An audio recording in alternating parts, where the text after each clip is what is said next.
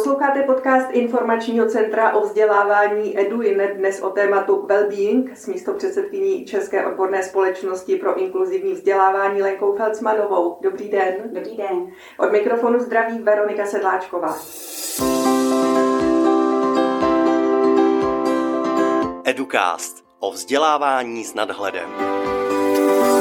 Wellbeing by bylo možné přeložit jako mít se dobře, cítit se dobře, nebo taky někdo jednoduše to překládá jako pohoda. Je to tak jednoduché? Určitě všechny tyto aspekty to zahrnuje, ale máte pravdu, že tak jednoduché to není. Je to vlastně stav, kdy opravdu se cítíme v pohodě a který nám umožňuje vlastně fungovat na našem maximu.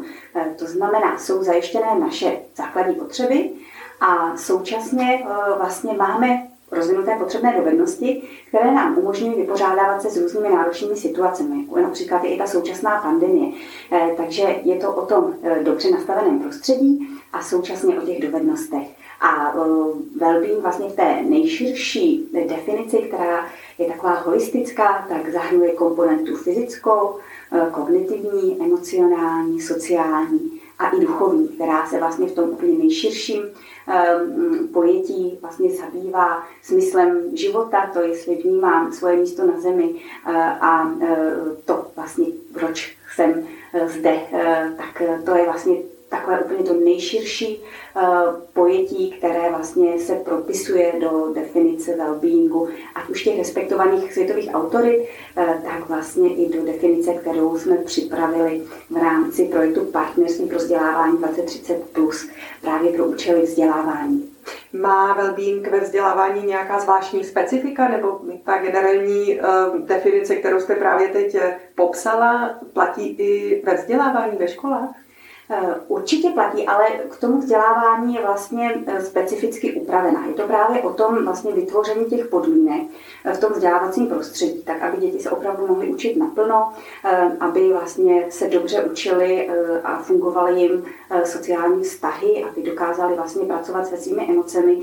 Takže v podstatě to školní prostředí je vlastně prostředí, kde ty děti se také vlastně jednak učí těm dovednostem a současně potřebujeme zajistit, aby vlastně jejich wellbeing fungoval proto, aby mohli vlastně se dobře učit a měli dobré vzdělávací výsledky.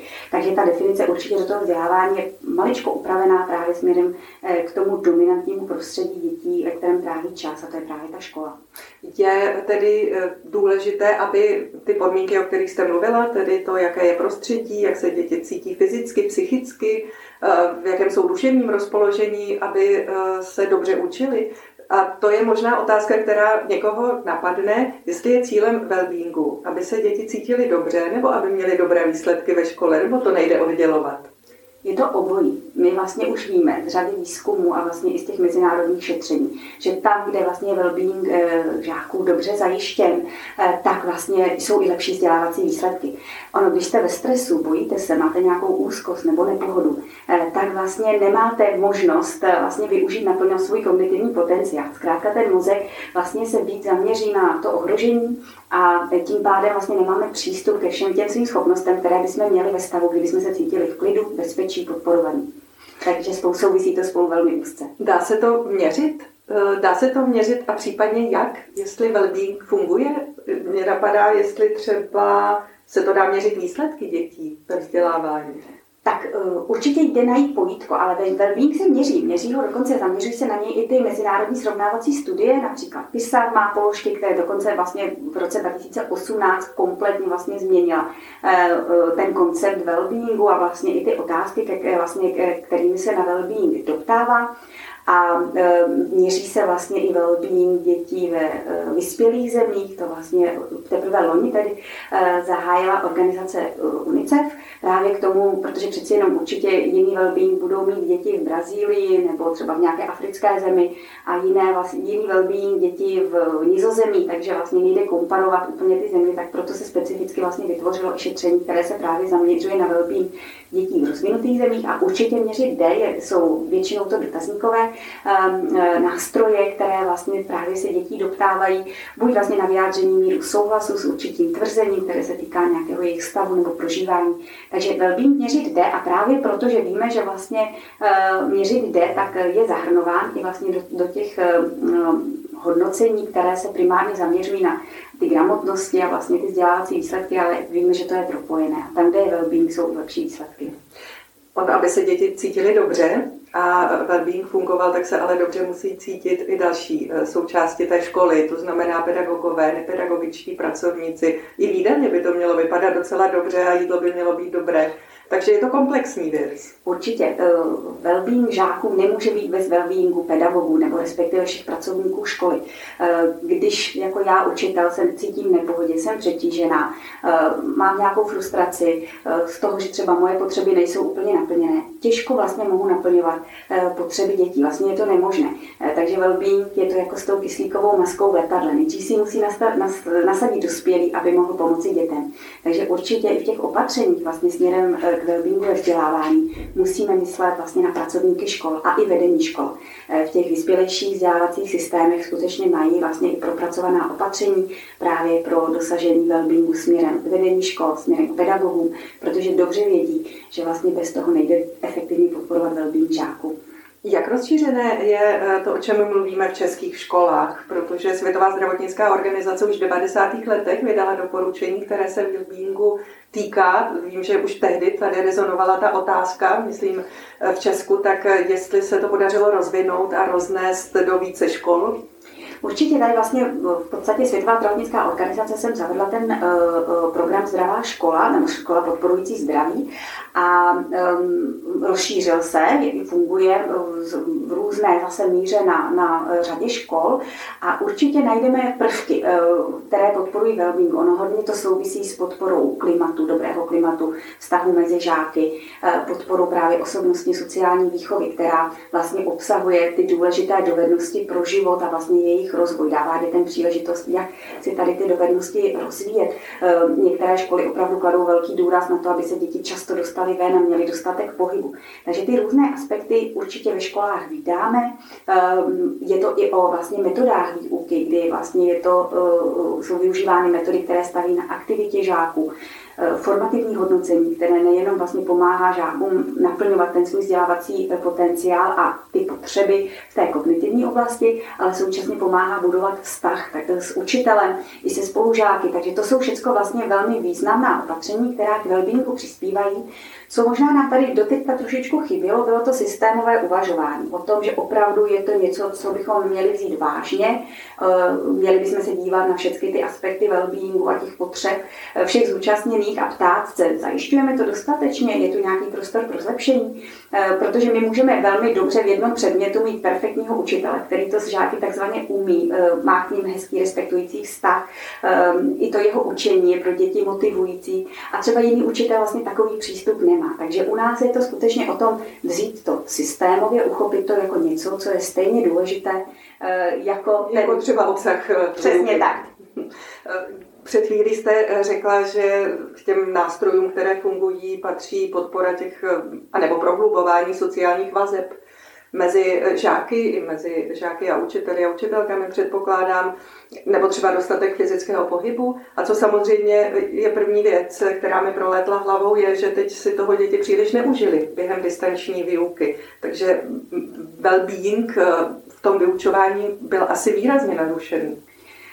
Je to tak, vlastně wellbeing a duševní zdraví vlastně bylo velmi vlastně narušené tím stavem pandemie, právě proto, že děti vlastně neměly příležitost těm sociálním kontaktům. A pro děti právě to setkávání s vrstevníky je strašně důležité. V téhle životní etapě je vlastně důležitější než pro dospělé, protože oni vlastně si díky tomu vytváří právě ty dovednosti. A formují se. A formují se, přesně tak.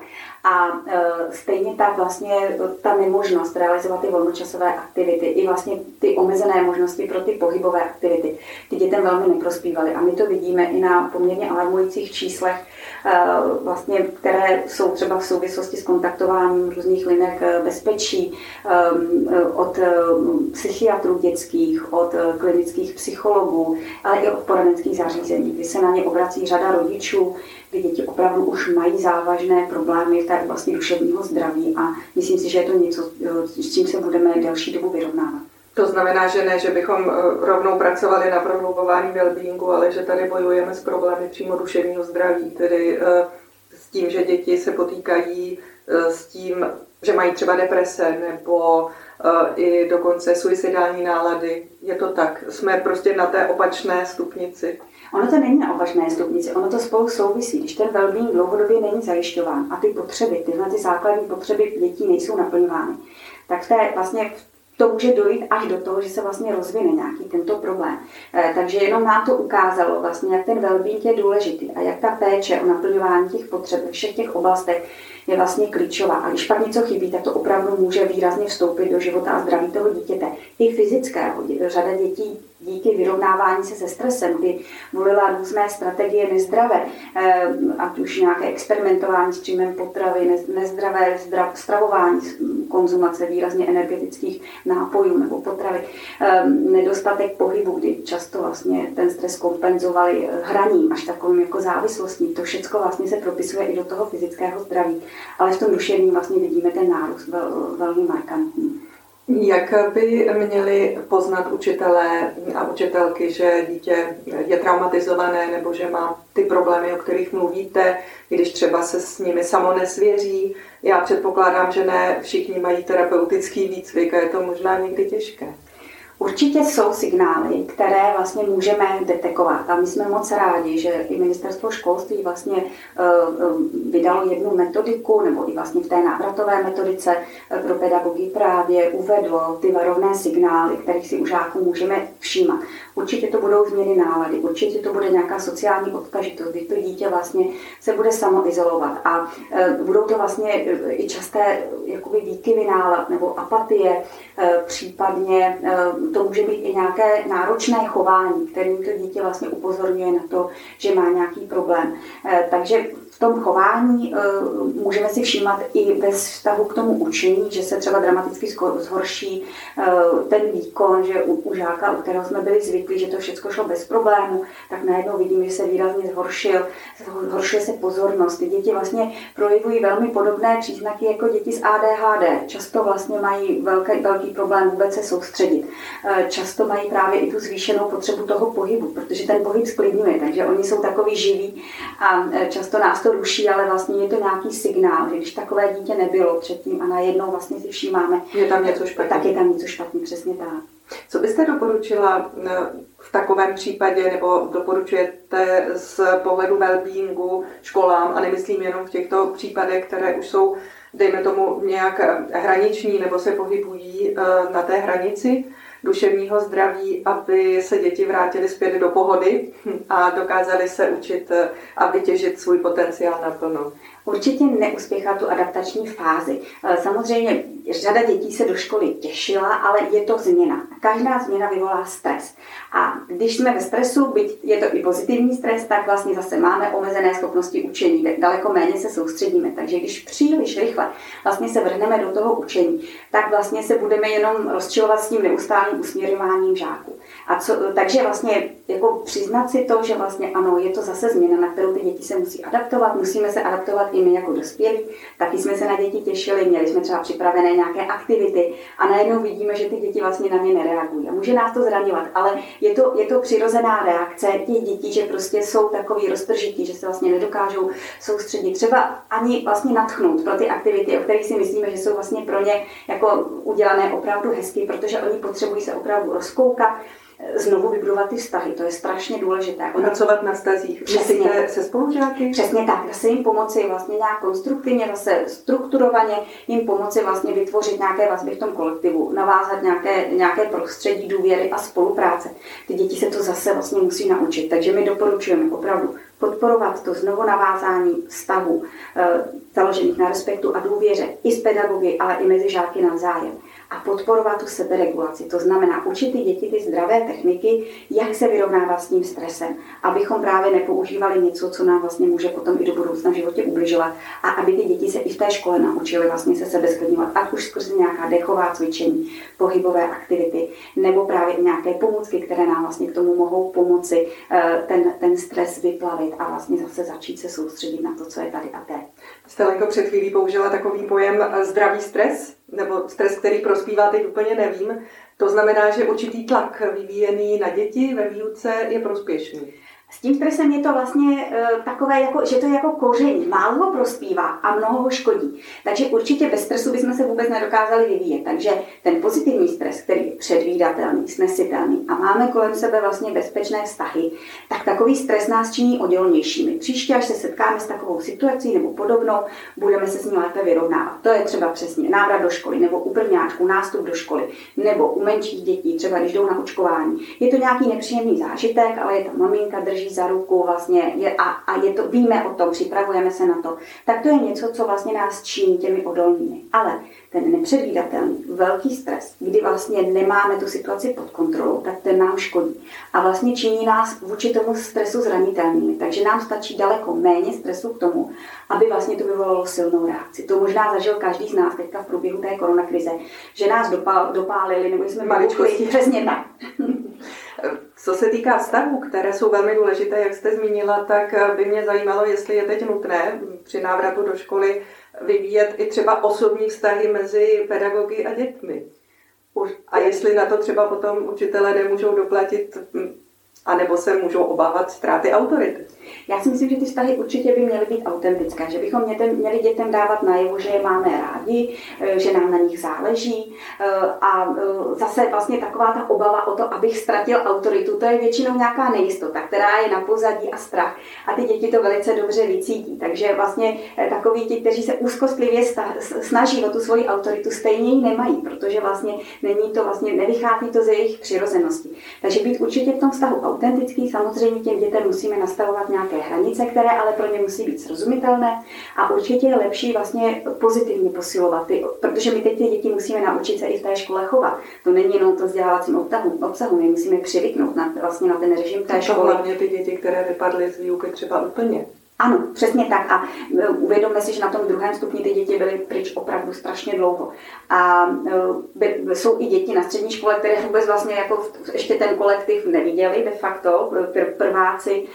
A děti sice na prvním stupni v té škole bývaly, ale pak zase odcházely a třeba zase ještě nemají tolik fixováno vlastně, co se v té škole děje. Takže vlastně vůbec to přivyknout si na ten režim, jaká jsou ta očekávání, co se děje, samo o sobě bere obrovský část té mentální kapacity. Když my těm dětem vlastně připravíme strukturované prostředí, ty vědí, co je čeká, je to předvídatelné, mají třeba i nějak vizualizovaný ten den, co, co půjde po sobě, přesně tak, přesně tak. Není to jenom ten takový ten roz, rozvrh nesrozumitelný, hezky to jde jedno po sobě, vlastně na nějaké třeba i suchém zipu, kdy postupně odebíráme vlastně ty obrázky reprezentující třeba jednotlivé vyučovací hodiny, ale i přestávky. Tak těm dětem se mnohem lépe vlastně zase zajede nebo se naučí znovu v tom režimu fungovat. A u toho chování strašně pomáhá pozitivní zpětná vazba, pozitivní posilování. To znamená, v momentě, když vidím, že ty děti se chovají, tak jak očekáváme, tak je za to pochválit. My jsme hrozně nastavení na to trestání, za to nevhodné chování. Všímáme si toho, co je špatně. A všímáme si toho, co je špatně. A teď strašně potřebujeme napřít tu pozornost na to, co je pozitivní. Jedině tak ty děti to na, e, naučíme. Když je jenom budeme trestat za to nevhodné chování, ale nebudeme jim ukazovat a podporovat je v tom, jak se chovat, tak oni se to nenaučí. Mm. A to mě napadá taky, že s tím je spojený pocit úspěchu z učení, takže asi nezahrnout děti testy, aby i ti, kteří se nemohli tak dobře připravovat jako jejich spolužáci z objektivních důvodů, tak aby si nepřipadali pozadu. Určitě s těmi tě- testy počkat a spíš teď vlastně ověřit formativně, kde ti žáci jsou. Zase je to o té důvěře, je moc hezká, prostě zase teda bohužel se ukazuje, že vlastně nema, některé školy nemají systém, že jeden pedagog vlastně dal žákům prostor, aby vlastně sdělili, kde se cítí vlastně, že, že jsou nejistí a potřebují vlastně to dohonit a vzal si ty informace od nich, ještě to vlastně naplánoval vlastně postupně, jak budou ty další hodiny vypadat, aby vlastně se potkali potřebovali co nejvíce těch dětí, plus třeba ještě u dětí, kde, kde ten učitel viděl, že jsou tam nějaké větší nedostatky, tak hned domluví třeba pedagogickou intervenci nebo ještě nějaké intenzivnější formy podpory. A druhý pedagog té samé školy vlastně hned, tak příští týden si napíšeme test toho a toho a nezajímá mě vůbec nic. Takže vlastně i ty děti jsou postavené jako ne před jednu situaci, ale před mnoho situací, vlastně, kdy oni vlastně se musí adaptovat na ta očekávání různých učitelů. A tady zase ta jednotnost strašně těm dětem pomůže. Když ten přístup všech bude jednotný a bude jasně, transparentně vlastně těm dětem prezentovaný, tak, tak vlastně to ten stres výrazně snižuje. ale určitě bych byla za to, aby opravdu ty děti vlastně nebyly vystavené teďka k tomu trestání de facto za to, co vlastně všechno nezvládly, ale spíš, aby jim byla dána příležitost tomu se to doučit. Opravdu děti měly různé podmínky pro to vzdělávání. Mimochodem ještě jedna věc, jestli je to možné krátce, mají pedagogové nebo celé školy k dispozici dostatek metodiky, materiálu, ze kterých můžou vycházet, jestli chtějí opravdu sjednotit své jednání a pracovní snahu s wellbeingem? Já myslím, že teď v tom období právě té pandemie vzniklo obrovské množství materiálů. Mám svou velkou radost. I my v Čosilu jsme se strašně snažili, ale nejenom v Čosilu, řada organizací se vlastně snažila teď pedagogům pomoci a vytvořit ty metodické materiály k tomu, aby vlastně to udělat mohli. Já mám trošičku obavu o to, aby vlastně vůbec měli sílu a chuť to dělat, protože vlastně to je o tom přetížení. Když sám se přetížím, přesně, protože pak, když mi někdo dává i tu nejskvělejší metodiku, tak já ji prostě nevezmu, protože už mám všeho dost. Takže o to, o to mám obavu a, a je, je důležité, aby si vedení uvědomovalo, že vlastně wellbeing učitelů je také důlež, velmi významné ošetřit i zřizovatele, aby si to uvědomovali. Protože mm, učitelé, vlastně učitelům se v době pandemie nejvíce proměnila ta jejich profese. Jo? Je to jedna z profesí, kde vlastně ty nároky na ně a vlastně to, jak tu svoji práci dělají, se vlastně proměnilo úplně radikálně. Takže vlastně jenom ta adaptace na tuhle změnu a pak i na ty adaptace, ty různé věci, které se dělají. Přesně tak. Z dalšího dílu EDUcastu je to vše a za rozhovor děkuji odbornici na inkluzivní vzdělávání Lence Felsmanové. Díky. Nashledanou. Děkuji za pozvání. Nashledanou. Poslechnout si nás můžete kdykoliv v podcastových aplikacích nebo na webu eduin tečka cz. Od mikrofonu se loučí Veronika Sedláčková.